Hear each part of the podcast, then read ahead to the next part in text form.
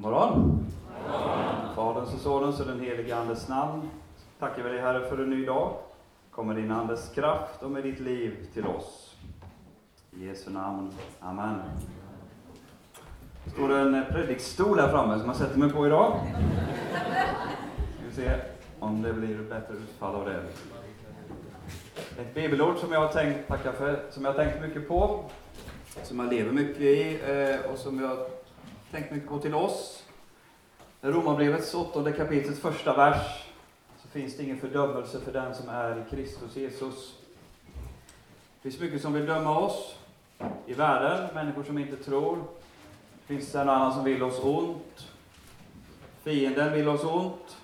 Också inom kyrkan ibland så kan vi känna oss dömda av de som är oss nära, men också av oss själva. Och därför är det ett väldigt, väldigt viktigt ord och värt att helt ta till sig. Att det finns ingen fördömelse för den som är i Kristus Jesus. Så känner du fördömelse över ditt liv, eh, så behöver du inte göra det. Du kanske har synd som du behöver be om förlåtelse för, så kan du lämna det till Jesus. Men den som är döpt och tror på Jesus är iklädd hans rättfärdighet. Därför så finns det ingen skrynkla, ingen fläck. Allt är borta. Och när, när Herren själv, den Helige, ser på dig, så ser han på Jesu liv. Är du med? Ni har bytt liv, jag med. Det saliga bytet. Därför finns det ingen anledning att känna fördömelse. Det finns ingen fördömelse för den som är i Kristus Jesus. Och för det säger vi Amen. Amen. Bra. Vi läser om eh, män och kvinnor här idag. Vi fortsätter lite på det kära temat. Jag förstår att det var lite diskussion här och var joggingspår joggingspår, fikabord, vad det betyder egentligen och allt sånt där. Och det är inte helt enkelt. Lite, lite småsega kanske vi är idag. I alla fall i vårt rum var det lite svårare att få upp barnen. Lite grinigare i kön och så vidare. Men då så kan vi pigga upp, pigga upp oss med här och kanske till och med komma in på lite sex. Eh.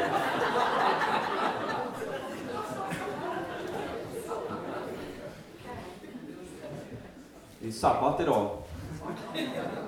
En god jude ska älska med sin hustru på sabbaten. Det är ett bud. Står det. Eller står det inte, men de säger det.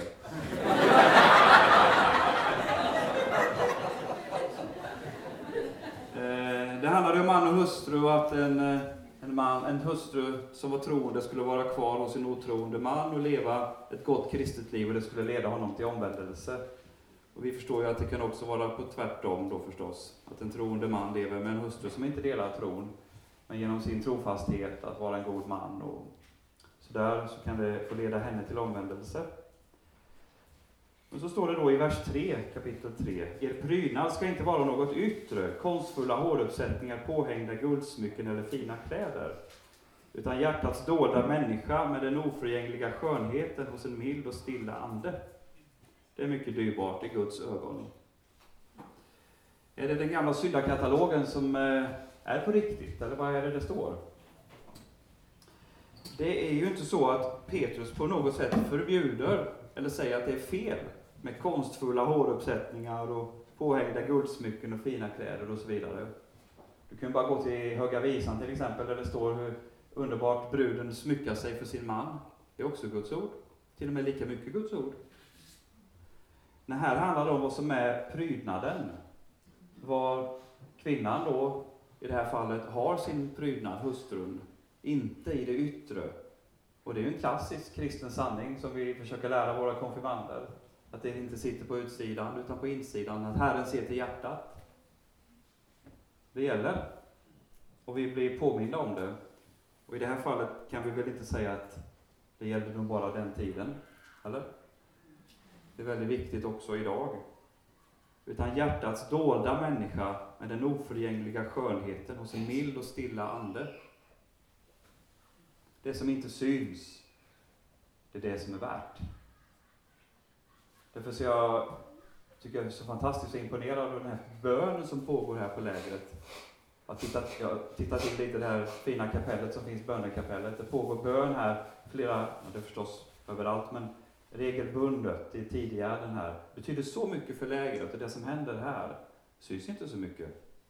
Litet kapell med några stolar, men så enormt viktigt. Det som inte syns. Guds ande får flöda genom det. Och på samma sätt här då. Utan hjärtats dolda människa med den oförgängliga skönheten hos en mild och stilla ande. Den inre skönheten, det är det som är äkta, det är det som är bestående. Det behöver vi påminna oss om. Okej, okay, då går vi till vers 7. På samma sätt ska ni män leva förståndigt tillsammans med era hustrur, som är det svagare kärlet. Visa dem aktning som medarvingar till livets nåd, så att era böner inte blir hindrade. Först står det då på samma sätt. Nu har det stått något om vad kvinnan skulle göra, och då vänder Petrus på steken på samma sätt. Här är det då, vi ska då också vara eh, inför Herren och leva som han vill. Det står att vi ska leva förståndigt. I en kommentar som jag hade så stod det, översatt från engelskan, att mannen ska vara sensitiv för sin hustrus behov och underordna sina behov under hennes. Mm, låter det? Ja, det är nog vad det kan betyda, det grekiska ordet förståndigt, vara sensitiv för vad som nu gäller. Det är inte alltid så att hustrun är jättetydlig med signaler, kan man, jag tycka som man då. Utan det ska man spana in lite, känna in. Ja, men det blir inte arg på mig, du är tydlig. Men eh, ja, det är det här samspelet. Det är det mycket det handlar om äktenskap, eller hur? Att lära sig förstå varandras språk.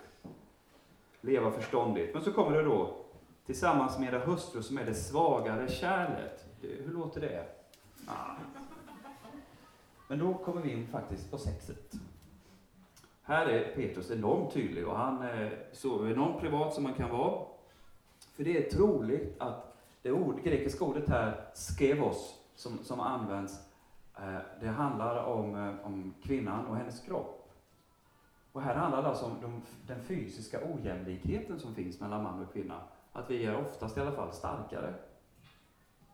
Och här skulle jag vilja att någon som har Bibel 2000 kunde läsa, för där är en lite bättre översättning. Får vi höra? Vers 7. Ja. Och ni män, låt den kunskap ni har fått prägla ert samliv med hustrun. Hon är ju den svagare. Visa henne aktning, ty också hon ska få del av livets gåva. Då skall ingenting stå i vägen för era böner. Mm, tack. Låt ert eh, samliv präglas. Alltså där, där, här är det tydligt att det handlar om det sexuella samlivet. Att det ska, vara, det ska, vi, det ska präglas av förståndighet Eh, av en man eftersom han är den starkare. Det är ju inte så svårt att förstå, eller hur? Att det, att det ska man känna in och eh, eh det, det står då det svagare kärlet, det betyder alltså fysiskt svagare. Det är ganska intressant då eh, att det fortsätter och vi kommer in på bönesvar. Visa dem aktning som medarvingar till livets nåd, så att era böner inte blir hindrade. Påverkar alltså om Gud svarar på vår bön, hur vi som män är mot våra, mot våra hustrur. Och troligtvis så är det väl här att visa dem aktning som medarvingar. Det är ett ord, alltså de, där kanske vi inte riktigt förstår, eller det är inte riktigt vår tid, för det, det, då handlar det om att mannen ska förstå att hon är lika mycket andligt kapabel som en man. Förstår ni? För då var det inte på den tiden, utan det var kyrkan som kom med det. Att vi var lika inför Herren. Men eh, aktningen och förståndigheten ska råda, annars kan våra böner bli hindrade, säger Petrus. Okej, okay. ska vi gå vidare? Då står det i vers 8. Till sist, var alla ett i själ och sinne, visa medkänsla, älska bröderna, var barmhärtiga och ödmjuka. Här handlar det om kyrkan som helhet, inte då bara till de äkta makarna, vi ska vara ett i själ och sinne, endräkt. Tror det står 2000. Vi behöver bli påminna om det och Torgnys fantastiska föredrag igår kväll hjälpte oss, pushade oss i rätt, rätt riktning. Vi tänker lite på det, att vara ett i själ och sinne. Inte bara hälsa på varandra artigt på kyrkkaffet, skynda hem till steken, utan vara ett i själ och sinne. Jag minns det var, jag prästvigde för Växjö stift och så var det det var någon präst där som sa att eh, det här med, vi talar om församlingsgemenskap. Så hörde jag att han hade sagt att ja, jag vill inte umgås med dem jag firar gudstjänst med. Eh, ja, man kan ha olika inställning till församlingsgemenskap. Man kan sitta i många, många år i bänkarna bakom varandra utan att känna till vad den heter, den som sitter bakom. Så ska det inte vara. Så ska det inte vara. Ett i själ och sinne. Grekiskans ord här, att vi, det står faktiskt sympateis Philadelphioi, sympatiska pingstvänner kan man säga. sympateis Philadelphioi. Sympatiska, älska bröderna. Löna inte ont med ont, vers 9, eller skymf med skymf. Tvärtom ska ni välsigna. Kan ni tänka er det? När någon gör oss något ont, så ska inte vi göra ont tillbaka, utan vi ska välsigna. Alltså välsigna verkligen. När någon säger något eh, elakt, och eh, visst eh, ska vi argumentera för oss och på det sättet, men när någon gör oss ont, och man lägger sig på kvällen och det, det popplar upp, ska vi inte odla hat och de tjänsterna, utan vi ska välsigna. Jag ber Herre att hon eller han ska få en, sova gott, få en fin dag imorgon, välsigna hans familj, allt det där. Vers eh, 15. Herren Kristus ska ni hålla helig i era hjärtan. Kommer ni ihåg vad ordet helig betyder nu? Det har vi talat om lite. Avskild. Alltså kom ihåg att Jesus ska ha sin plats i hjärtat, där ingen annan får komma, utan han, där ska han vara och det får inte flytta på honom.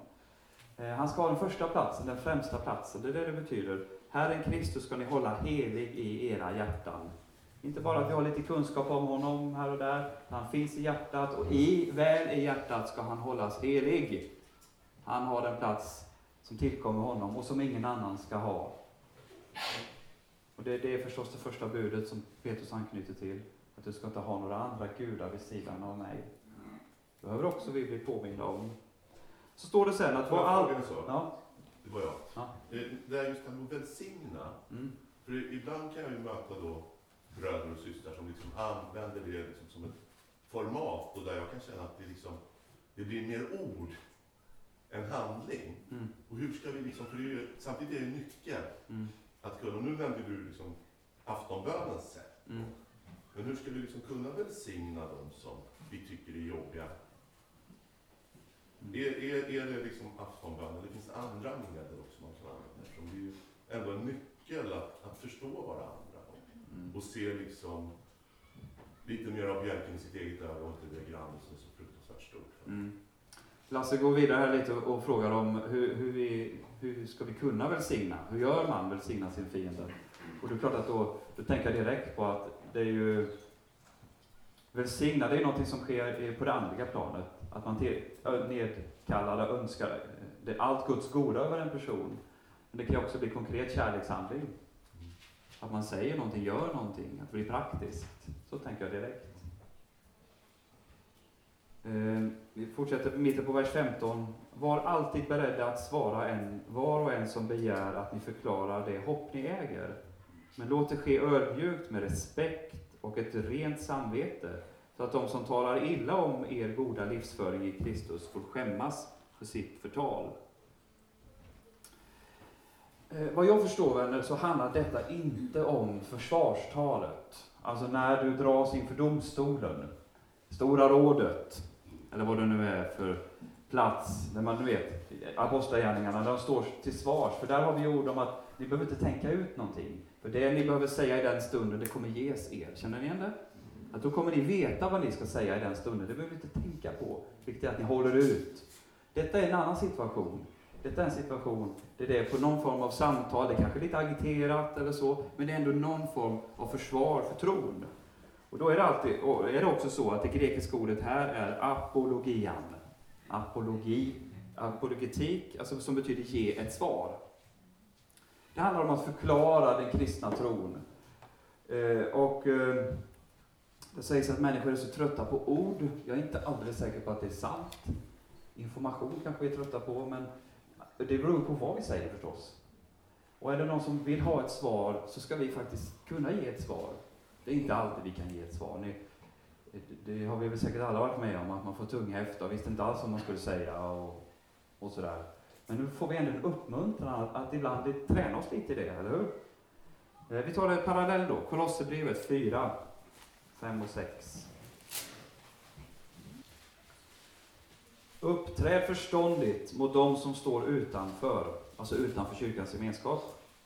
Och ta vara på varje tillfälle. Det är på Kolosserbrevet 4 och 5. Ta vara på varje tillfälle. Hur många har bommat en chans? Ja, jag har gjort det många gånger. Man kommer på efteråt och jag skulle ju tagit i det. Och, ah, till och med kanske att anden manade, säg nu någonting, öppna upp här. Här har du ju. Eh, det kanske till och med är så att du sitter vid fikabordet på jobbet och man kommer in och börjar prata om kyrkan eller tro. och Du är den som vill byta samtalsämne. Oops, så får vi... Nej, då behöver vi prata om vädret eller kaffet eller... Jag har gjort det. Säkert inte du. Och ta vara på varje tillfälle, säger Guds ord till oss. Ert tal, vers 6, ska, vara, ska alltid vara vänligt, kryddat med salt, så att ni vet hur ni bör svara en var och en. Ja, ibland kan det vara lätt att försöka släta över och eh, göra det salta mindre salt. Nu står det att det ska vara kryddat med salt. Oj, oj, oj. Smakar bättre, håller längre. Höjer blodtrycket har jag hört. Äta salt. Mm. Det kan vi väl tänka lite på. Vi, vi ska vara goda och vi ska älska alla, men vi ska inte vara mesiga. Nej. Vi ska vara ståndaktiga, kraftfulla och beredda att svara och gärna lite saltat. Aldrig elakt. För titta det, hoppa tillbaka då så får vi ju hur, hur det skulle vara, vers 16 i första Petrus 3 och 16. Men låt det ske ödmjukt, med respekt och ett rent samvete. Det finns tydligen ingen motsättning att tala saltat och att vara ödmjuk och respektfull och ett rent samvete. Och så vers 17. Det är bättre att lida för goda gärningar om det skulle vara Guds vilja än att lida för onda gärningar. Som min gamla präst sa till mig att det är dumt att lida för att man är dum. Det är bättre att lida för att man gör något gott. Okej. Okay. Eh, då kommer vi till eh, vi har ett ganska svårt ställe, eh, 3 och 18. Jag, jag, jag, hoppar över det nu faktiskt så att vi hinner saker som jag upplever är lite viktigare. Eh, det är inte det att jag, jag vet faktiskt vad man kan säga där, det är inte så. Eh, men eh, det, det, är väldigt teologiskt, eh, mycket, mycket intressant. Eh, men eh, vi, vi, vi, tar det sen om vi hinner. Vi tar, går till vers kapitel 4. Kapitel 4. Då, ni, då nu Kristus har lidit i kroppen skall också ni beväpna er med samma sinne. Ty den som får lida till kroppen har slutat synda. Ty den som li, får lida till kroppen har slutat synda. Här är det då alltså den gamla sanningen att eh, när vi råkar ut för lidande och nöd och svårigheter på olika sätt så kan det då i bästa fall få leda oss närmare Kristus, leda oss till en djupare helgelse och en gudsfruktan. Eh, vi har det på många ställen i Bibeln. Eh, jag har själv fått se det lite, lite grann i alla fall i mitt eget liv. Helgelse kan jag inte säga något om, men att jag förstår mer av detta att frukta Herren. Att inte lita så mycket till sin egen kraft. Jag kan ju skryta väldigt mycket, det är väldigt härligt. Jag kan skryta med min svaghet inför er.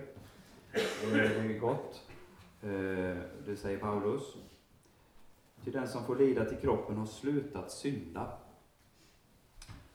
Vi ska gå till en parallell i Psaltaren 66 som jag tycker är väldigt ro, lite rolig sådär.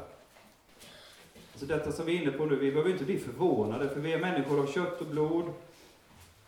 Och när allt rullar på, allt går väl. Visst är det en erfarenhet vi kan göra att det är lättare att då glömma bönen, att glömma bibelläsningen, att inte kasta sig på Herren på samma sätt. Utan vi tycker att det rullar på, det går bra, möjligtvis kan vi tacka lite grann och så. Och så när nöden kommer, då dras vi närmare Herren. Men det är ju aldrig så, kan du tänka dig, att det är aldrig så när nöden drar oss nära Herren, att Herren säger, alltså det är dags att komma nu. Jaha du, nu är det dags. Det kan vi människor tänka.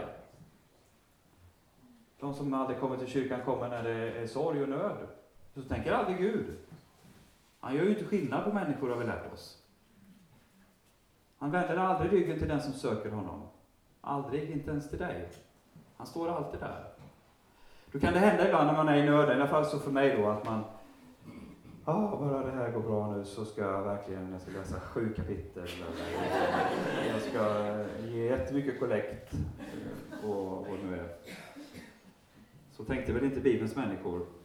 Nej, läs nu Psaltaren 66, vers 13. Jag kommer till ditt hus med brännoffer. Jag vill infria mina löften till dig. Löften som kom över mina läppar och som min mun talade när jag var i nöd. Där har vi det. Det finns i Bibeln. Löftena som vi ger i ångesten och nöden. För Gud hjälp mig så ska jag hjälpa dig att göra det och det. Det står här. Vi funkar så. Det är okej. Okay. Men då är det bra om vi håller löftena också.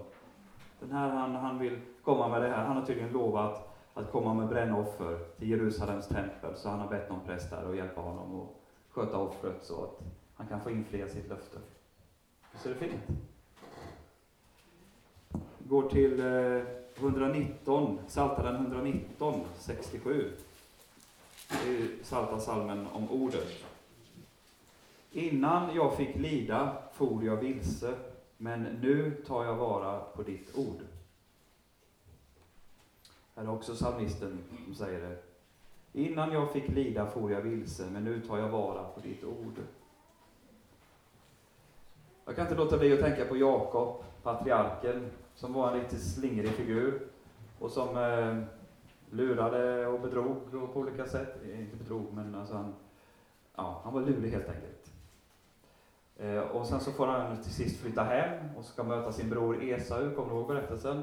Fylld av fruktan och rädsla och han tror att det är kört. Esau ska döda honom. Och så får han möta Gud på natten. Och då kan han inte slingra sig längre. Han har kunnat det hela tiden. Det har alltid funnits en utväg dessförinnan. Han har kunnat liksom ta utväg B eller C eller sådär. Men då går det inte längre. Och då skickar han över hustru och barn och kameler och getter och vad det är. Och så blir han ensam kvar, står det. Blir ensam kvar. Och så brottas en man med honom. Det är Gud som brottas med honom hela natten.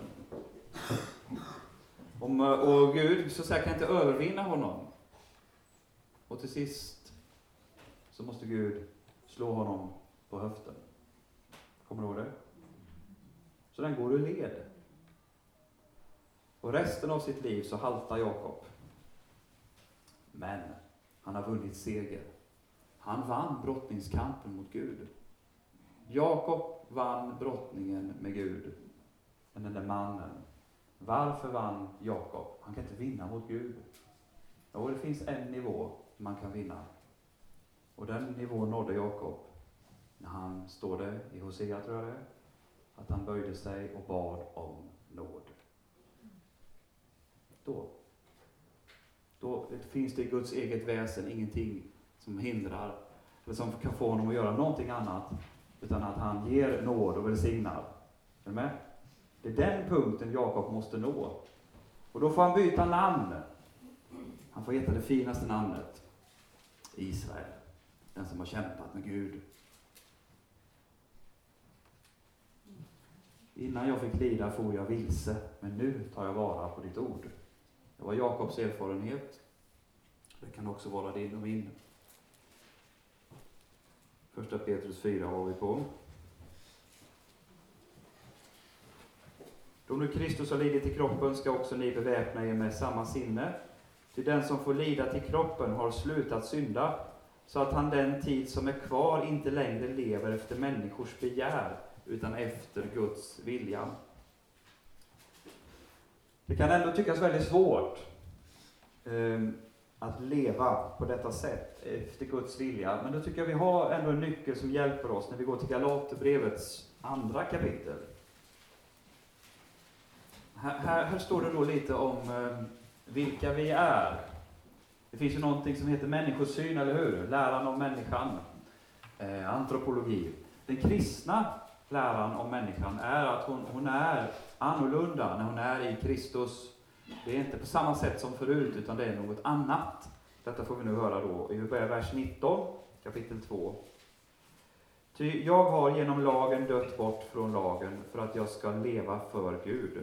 Jag är korsfäst med Kristus, och nu lever inte längre jag, utan Kristus lever i mig. Och det liv jag nu lever i min kropp, det lever jag i tron på Guds son, som har älskat mig och utgivit sig för mig. Alltså det, det, är så konkret som Paulus skriver här att du och jag var med i Kristus på korset. Du och jag är korsfästa tillsammans med honom. Så det, det gamla, det är, det är bortdött. Man har dött bort ifrån det. Och därför, efter Kristi uppståndelse, så lever nu inte längre jag, utan Kristus lever i mig. Jesus Kristus finns inte bara på Faderns högra sida, sitter i himlen, utan han finns också i dig och lever i dig. Och då är det så här, lite lättare att tänka hur vi ska kunna leva som Gud vill, eftersom Kristus lever i oss. Det är hans, vi är hans händer, vi är hans ögon, och vi får kraft därtill. Det är bra. Vi går tillbaka till kapitel 4. Vi är på vers 3. Det är nog med att ni förr levde på hedningarnas vis, i utsvävningar och begär, i fylleri och supkalas, i vilda fester och förbjudna avgudakulter. Därför är de förvånade och hånar er när ni inte längre tillsammans med dem störtar er ner i samma ström av utsvävningar. Men de ska stå till svars inför honom som är redo att döma levande och döda. Eh, det kanske är din erfarenhet, jag vet i alla fall att det är ganska mångas erfarenhet, att när man kommer till tro, kanske i vuxen ålder, och börjar få lite andra värderingar, direkt, direkt eller så småningom, och inte vill leva riktigt på samma sätt, att jobbarkompisar, vänner, kanske familj tar avstånd och börjar backa.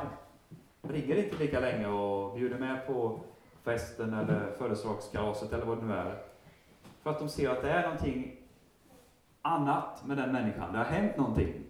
Precis som det står i vers 4. Därför är de förvånade och hånar er när ni inte längre tillsammans med dem störtar er ner i samma ström av utsvävningar.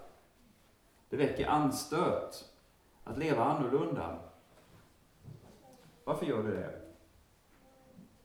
Jo, för att ditt och mitt liv, när vi försöker leva som Jesus vill, vi misslyckas många gånger och behöver förlåtelse faktiskt varenda dag. Men när vi försöker leva ett heligt liv, lite på annat sätt, så blir det en dom för den som absolut inte vill det. Man ser att ja, det finns andra prioriteringar och oj, det, och visst, någon, någon kan också sporras av det och det kan väcka en längtan, eh, något spännande, fascination. Kan man, kan man leva på det sättet? Jag, jag lyssnade en gång på eh, Charles Whitehead. Han är en av förgrundsfigurerna, en lekman i den katolska kyrkan för den karismatiska förnyelsen. Han har haft ett kontor i Vatikanen i tio år. Eh, men i alla fall, han satt i England en gång på ett tåg eh, och de hade pratat om någon slags tv-satsning, kristen tv-satsning. Det var han och några gubbar till. De satt i en tågkupé och åkte flera timmar och pratade om det de hade varit med om. De hade besökt ett center för att se hur de skulle kunna jobba. Och så satt det någon eh, engelsman och de hade bara hälsat på honom artigt, good morning då som man gör, och så satt han bakom sin tidning och bara läste och läste. Och sen hade det gått ett par timmar och de hade pratat på, han hade läst sin tidning den där engelsmannen. Och sen efter ett tag så tog han ner sin tidning, excuse me.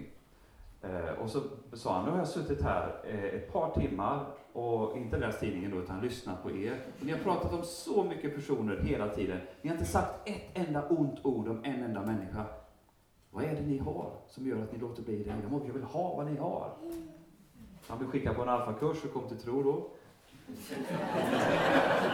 Så enkelt är det. Det hade ju hänt något i hans hjärta redan. Det var ju liksom halva vägen redan han ställde frågan förstås. Men visst är det intressant? De lät bli att prata illa. Vad är det ni har som jag inte har? Det vill jag ha. Men det kan också då väcka anstöt. Okej. Okay. Eh, vers 7. Slutet på allting är nära. Var därför förståndiga och nyktra så att ni kan be.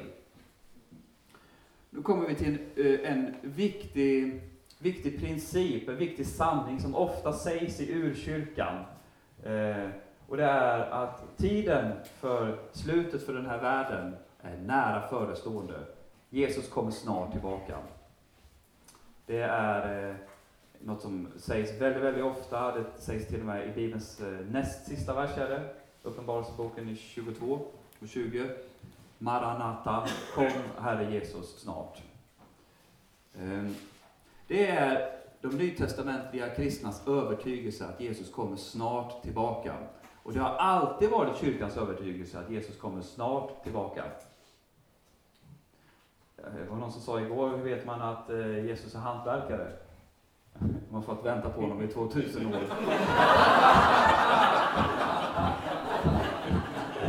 Jag var inte snäll.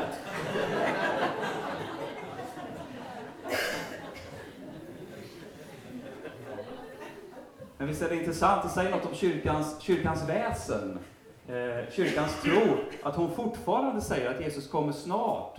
Fast vi har väntat 2000 år. Det kan ha att göra med att det står i Bibeln att eh, en dag är som tusen år och vice versa och så där. Eh, att Gud har ju sitt perspektiv. Men inte minst, i, i, i alla fall så är det så att de första kristna väntade på Jesus snara återkomst. Det var till och med så att när de första kristna dog, så blev man förfärad och undrade hur i all sin dag går det nu? De hann ju dö innan Jesus kom tillbaka. Och det är därför Paulus skriver sitt eh, brev, det han skriver i eh, första Thessalonikerbrevet, vi kan väl ta det då.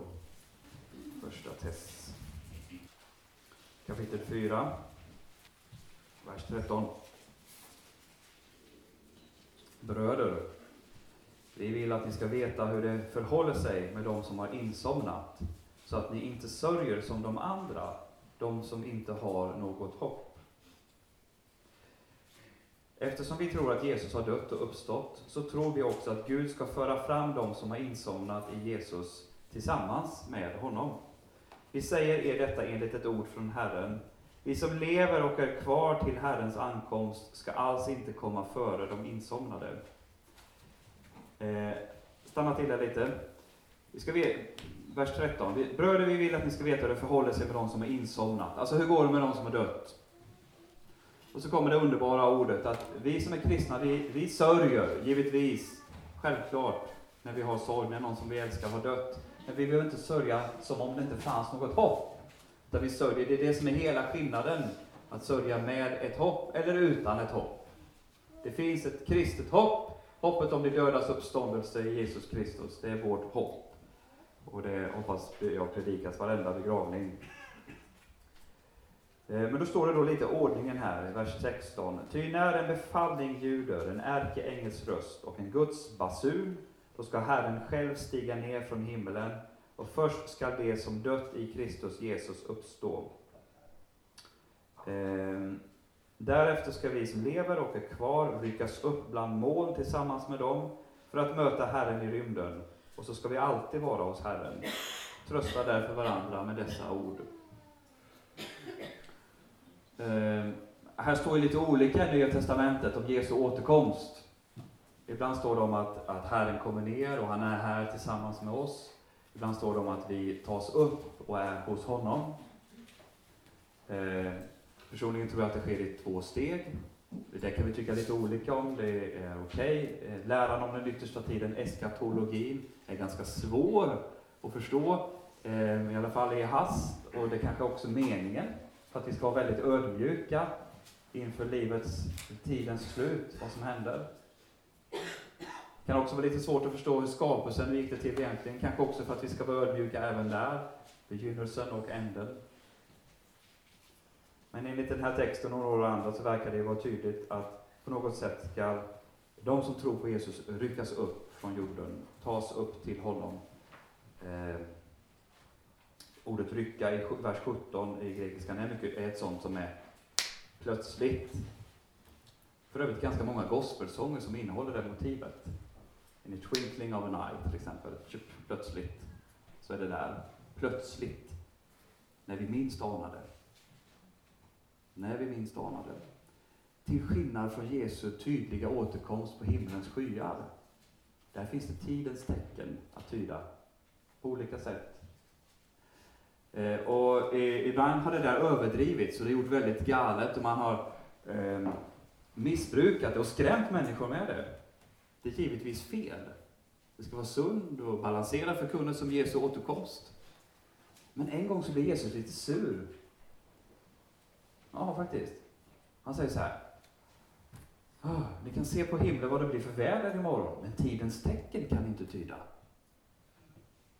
Då kanske det inte är fel i alla fall att tänka lite på det ibland. Eller? Och det måste man få göra utan att vara fanatiker, eller hur?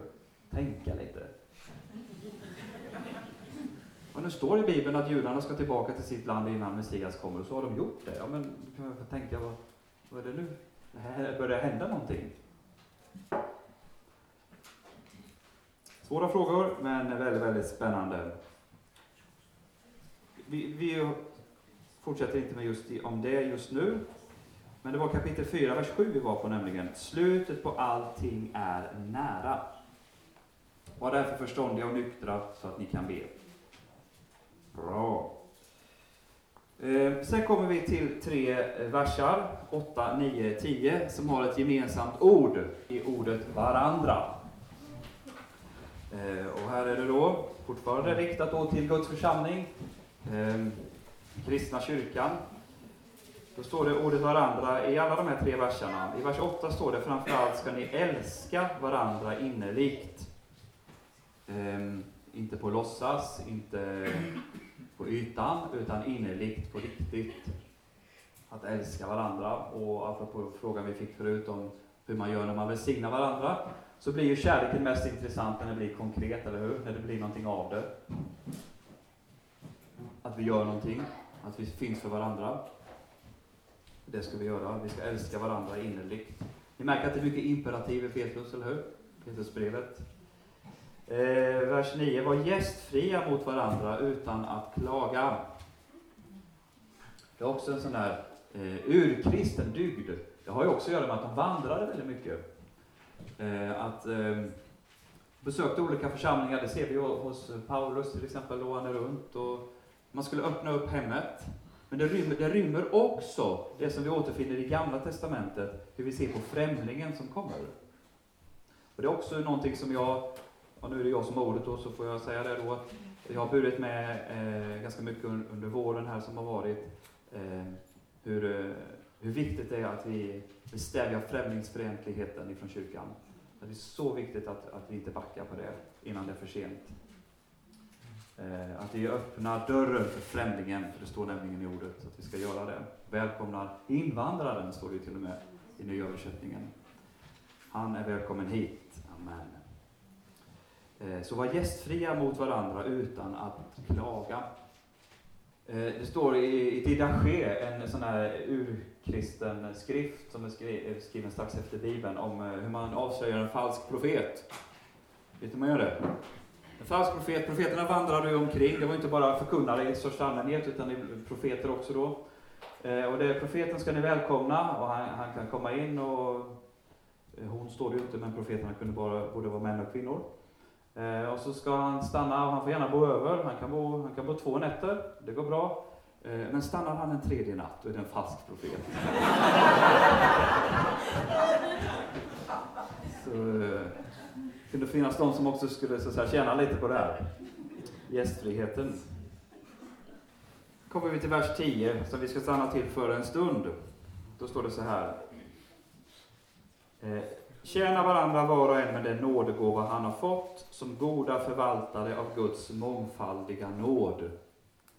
Skulle vi kunna få den? Karina kunde ta det 2000 igen. Tjäna varandra var och en med den nådegåva han har fått, som goda förvaltare av Guds nåd i dess många former. Oj, det var nästan samma sak. Guds mångfaldiga nåd eller Guds nåd i dess många former. Bra. Tjäna, det här handlar om nådegåvorna som vi ska tjäna varandra med. Och då står det först då, tjäna varandra. Det betyder att nådegåvorna är ingenting som vi har fått som kristna för att visa upp för varandra. Titta vad jag har fått, titta vad jag har fått. Utan vi har fått dem för att tjäna varandra. Och då står det då att var och en med den nådegåva han har fått. Eh, det betyder att alla kristna har fått åtminstone en nådegåva. Och det grekiska ordet för nådegåva är charismata. Charisma, karisma, karismatisk, därifrån har vi de orden. Eh, nådegåva, det är alltså en gåva som Gud ger till, till dig som kristen, eh, som du ska använda för att de andra behöver det. De kristna i din närhet, då framförallt i din församling. Eh, ibland blir det så att vi blandar ihop nådegåvorna med Andens frukter, eller Andens frukt, men det är ju inte samma sak. kanske du aldrig blandar ihop. Eh, Andens frukt, det är vår karaktär. Eh, när vi vandrar med Jesus och håller oss till honom och växer, låter våra rötter stå djupt i hans ord, då växer det fram en kristen karaktär. Det växer ut frukt på vårt träd. Och likaså där, inte till för oss själva, du har aldrig sett ett äppelträd äta sin egen frukt. Utan det är till för de som går förbi. De som vistas under trädet ska äta av frukten, Andens frukt. Kärlek, glädje, frid, tålamod, självbehärskning. Allt det där andra som ni är så bra på. Ja, men det kan vi växa i. Det kan vi få växa i och vara glada för. Men Andens nådegåvor är någonting annat. Eh, det är gåvor som den heliga Anden ger. Och då kan det vara så att nådegåvorna är, det finns en naturlig talang hos dig redan från början. Och som Gud förstärker genom sin Ande. kan vi kalla det för naturlig nådegåva. Och sen kan vi då säga ordet, jag gillar inte det egentligen, men ordet övernaturlig. Alltså, det finns väl egentligen inte om Gud finns. Men alltså en, en gåva som Gud så att säga ger, och det kan vara profetisk gåva, tungotalet, eller helandets nådegåva. Eh, ja, att göra under av olika slag. Jag kommer bara tänka på, vi hade Tony Erling här igår. För många år sedan så var han i vår kyrka på Vikshöjd i Varberg och hade med sig en etiopisk präst eh, som var underbar. Han, han var väldigt central, han talade mest om, om nåden och korset och försoningen. Och så bara kom han in lite så här i bisatser på vad som hände i Etiopien. Ja, men det, det visste very, very much uh, inspiring, very big things. Och så sa han, ja, Sjuka har ju blivit friska och ja, visst döda har uppstått och så, men Jesus har dött på korset. Vad sa han? Det var som en bisats. Det var inte, det var inte centrum. Det, var, det hände och visst var det fantastiskt. Döda uppstod. Eh, andens nådegåvor har inte upphört att gälla i och med Bibelns tid.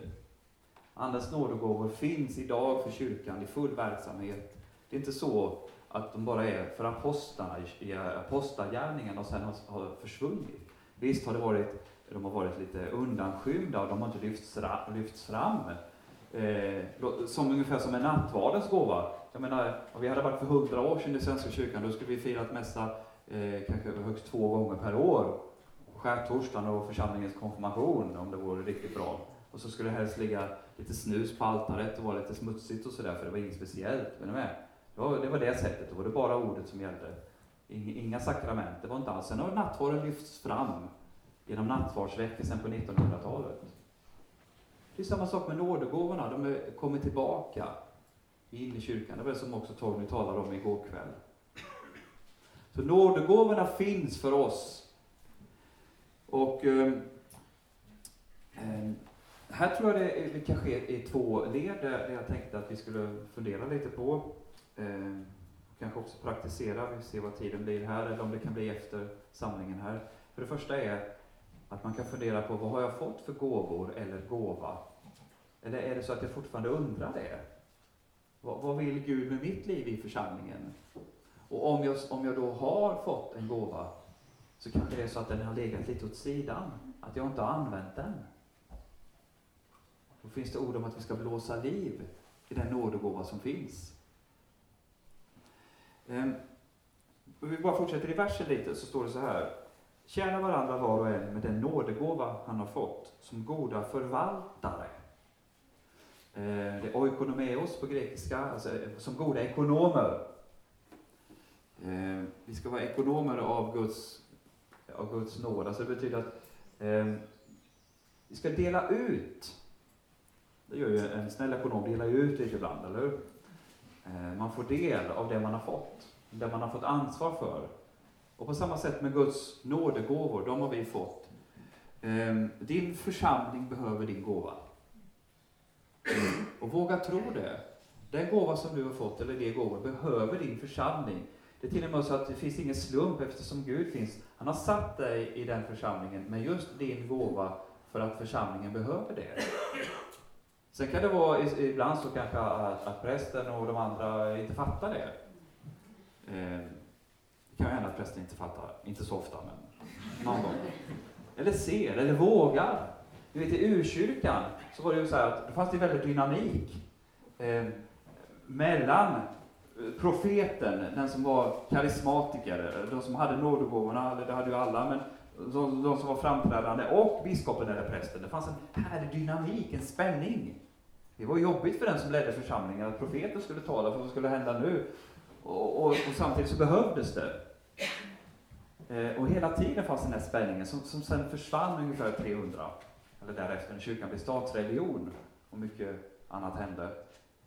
Men från början, kyrkans första 300 år, så var nådegåvorna fullständigt normalt i funktion. Det var ingen sån extra knorr för att man var lite, så här, lite hypad eller ja.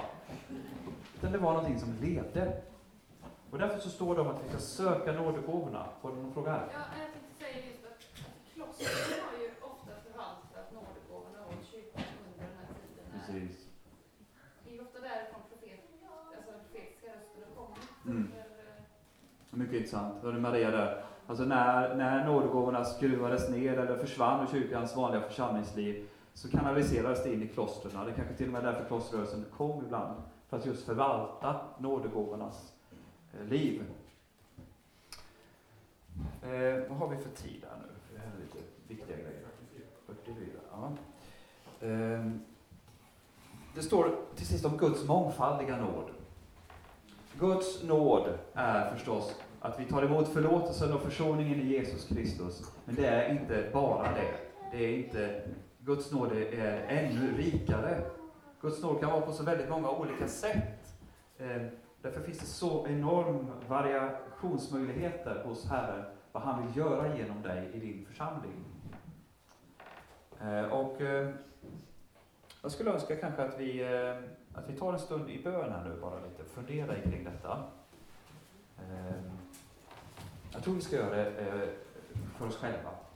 Är det okej?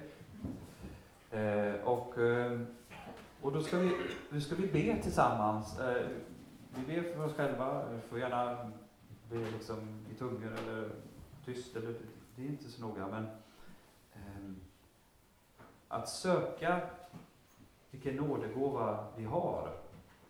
Och är det så att du kanske vet, vet med dig mycket väl vad det är för nådegåva som Herren har har lagt i ditt liv, så vill jag bara uppmuntra dig från Andra Timoteusbrevets första kapitels sjätte vers. Första, nej förlåt, andra Tim 1 och 6. Därför påminner jag dig om att låta den Guds nådegåva flamma upp igen som finns i dig genom min handpåläggning. Här är det Paulus som skriver till sin son, eller andlige son Timoteus, som har blivit församlingsledare biskop. Eh, och, eh, och i, den här, i den här situationen kanske det handlar om prästvigningens nådegåva eh, genom min handpåläggning. Vi vet inte, men det verkar ändå så. Men för de flesta av oss är det någon annan nådegåva.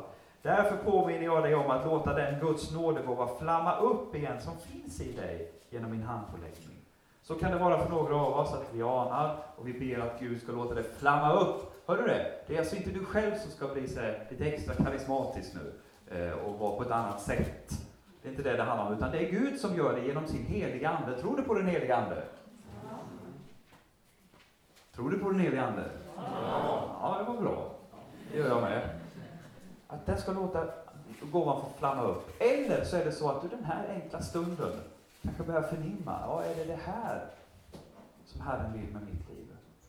Så eh, vi tar en liten stund helt enkelt, i bön över detta med gåvorna. Nu tackar vi dig helige Ande för att du är här. Vi tackar dig för att det är ett levande ord som vi får läsa och studera tillsammans. Nu tackar vi dig helige Ande för att du har utgjutit dig själv över din kyrka. För att du gör Jesus närvarande dag för dag genom oss. Kristi kropp på jorden. Och nu ber vi dig helige Ande att du kommer med ljuset och Hjälp oss att förstå hur du vill använda oss i din, i din församling här på jorden.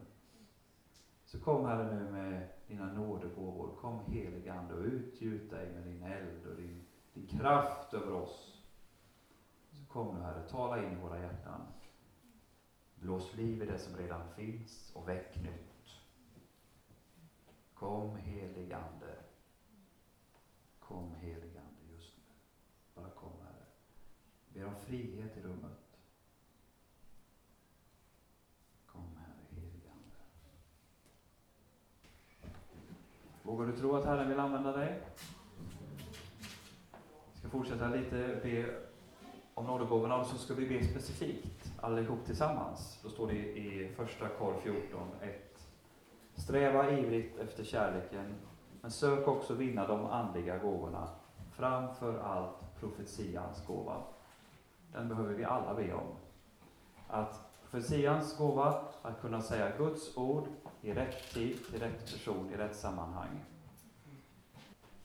På det sätt som Gud kan, genom dig, det som är du, inte någon annan, det som är just du, men genom dig, på ett gudomligt sätt.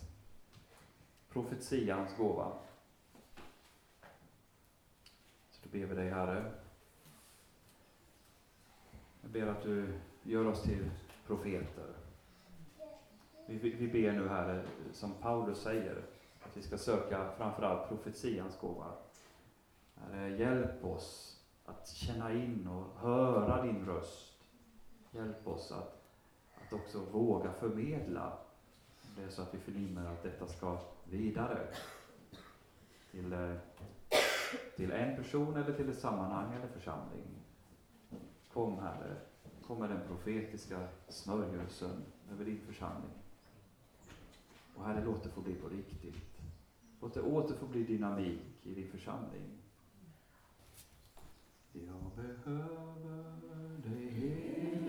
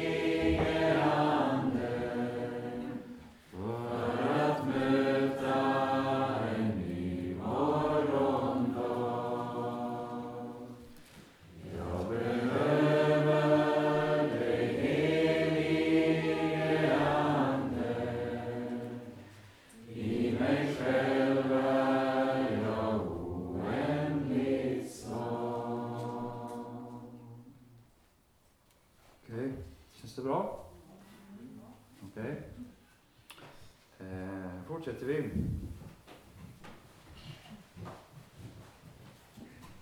Jag Tänkte på en grej bara, i, i precis det vi har talat om med gåvor och tjänst och våra tjänst för varandra. Det är inte säkert att Herren gör det du längtar efter med dig, men han kanske gör det genom dig. Var du med? Det är inte säkert att Herren gör det du längtar efter med dig, men det kan vara så att han gör det genom dig. 4 och 12. Vi börjar gå in för landning här nu. Mina älskade, var inte förvånade över den eld som ni måste gå igenom till er prövning, som om det hände er något oväntat. Nej, gläd er ju mer ni delar Kristi lidanden, då ska ni också jubla och vara glada när han uppenbarar sig i sin härlighet. Ehm, Jesus sa på korset när han dog att det är fullbordat. Det betyder att försoningen är färdig, det finns ingenting att lägga till. Eh, Jesus har dött för alla synder. Han har försonat hela kosmos, står det i första Johannesbrevets första kapitel. Så det är färdigt. Men det finns Kristuslidanden som väntar och som finns kvar för hans kropp på jorden som är du och jag. Och det är det Petrus talar om. Och det betyder i klartext att det finns nöd och lidande som du och jag råkar ut för i detta livet på jorden för att vi är kristna. Just därför. Och det här är, lite, det är ett svårt område eftersom det, vi kan inte säga att men det, det är A, då är det B och så, och så gör vi ett schema på det. Det är inte så det fungerar. Lidandet är ett svårt område att förstå. Men, men det Petrus säger, det är att vi inte ska vara förvånade över den eld som ni måste gå igenom till er prövning, som om det hände er något oväntat. Det är precis som Jesus säger sista kvällen, kommer du ihåg det? Eh, att nu, han talar om lidande som väntar. Och då, då, säger han ungefär att, ja men, jag säger, er, jag säger detta till er nu, bara för att ni ska veta att när det sker så har jag sagt det. Kommer du ihåg det? Han säger det, det kommer, och då har jag sagt det, då vet ni om det. Så det betyder inte att eh, det är klart, ibland gör vi fel, väldigt fel, så att vi råkar ut för eh, grejer, vi gör dumheter och sådär. Men det är inte säkert alltid att det är så att du och jag har gjort fel för att det blir svårigheter och prövning och eld. Utan det kan vara sånt som, som Herren eh, som, som drabbar oss, som är en del av Kristi lidande. Det här är stora ord, men det är Bibelns ord. Och därför så säger vi det. Alltså nöden och ångesten som du, som du kan vara i, eller har varit i, eller som faktiskt väntar. Det är en del av det Jesus hade på korset. Han har burit det före dig, så du är aldrig ensam i det. Du är aldrig ensam i dessa lidanden eftersom de finns på korset redan. De är där. De har varit där. Förstår du vad jag säger? Kristus delar dessa lidanden med oss. De har inte med försoningen att göra, för den är fullbordad. Vi går till Jesaja 43. Även Jesaja fick eh, profetord om, om elden. Du känner kanske igen det? Ett underbart ord. Jesaja 43. Men eh, Jesaja 43, vers 1. Men nu, så säger Herren, han som har skapat dig, Jakob, han som har danat dig, Israel. Frukta inte, ty jag har återlöst dig. Jag har kallat dig vid namn, du är min. Om du än måste gå genom vatten, så är jag med dig. Eller genom strömmar, så ska de inte dränka dig. Om du än måste gå genom eld, ska du inte bli svedd, och lågan ska inte bränna dig. Ty jag är Herren din Gud, Israels heliga, din frälsare. Jag ger Egypten till löspenning för dig, Nubien och Seba i ditt ställe. Eftersom du är dyrbar i mina ögon, högt aktad och älskad av mig, ger jag människor i ditt ställe, folk istället för ditt liv. Underbart, eller hur? Frukta inte, ty jag har återlöst dig. Jag har kallat dig vid namn och du är min. Väldigt bra parallell till när Petrus säger att vi inte behöver bli förvånade över den eld som väntar. Okej. Okay. Eh, bara ett par saker till, vi ska sluta här alldeles strax. Eh, vers 16 kan vara värd att lyfta fram i kapitel 4 hos Petrus.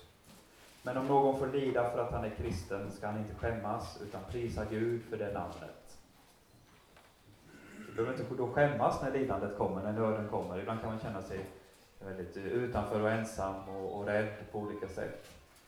Eh, men utan vi kan prisa Gud för det namnet som, bär, som vi bär.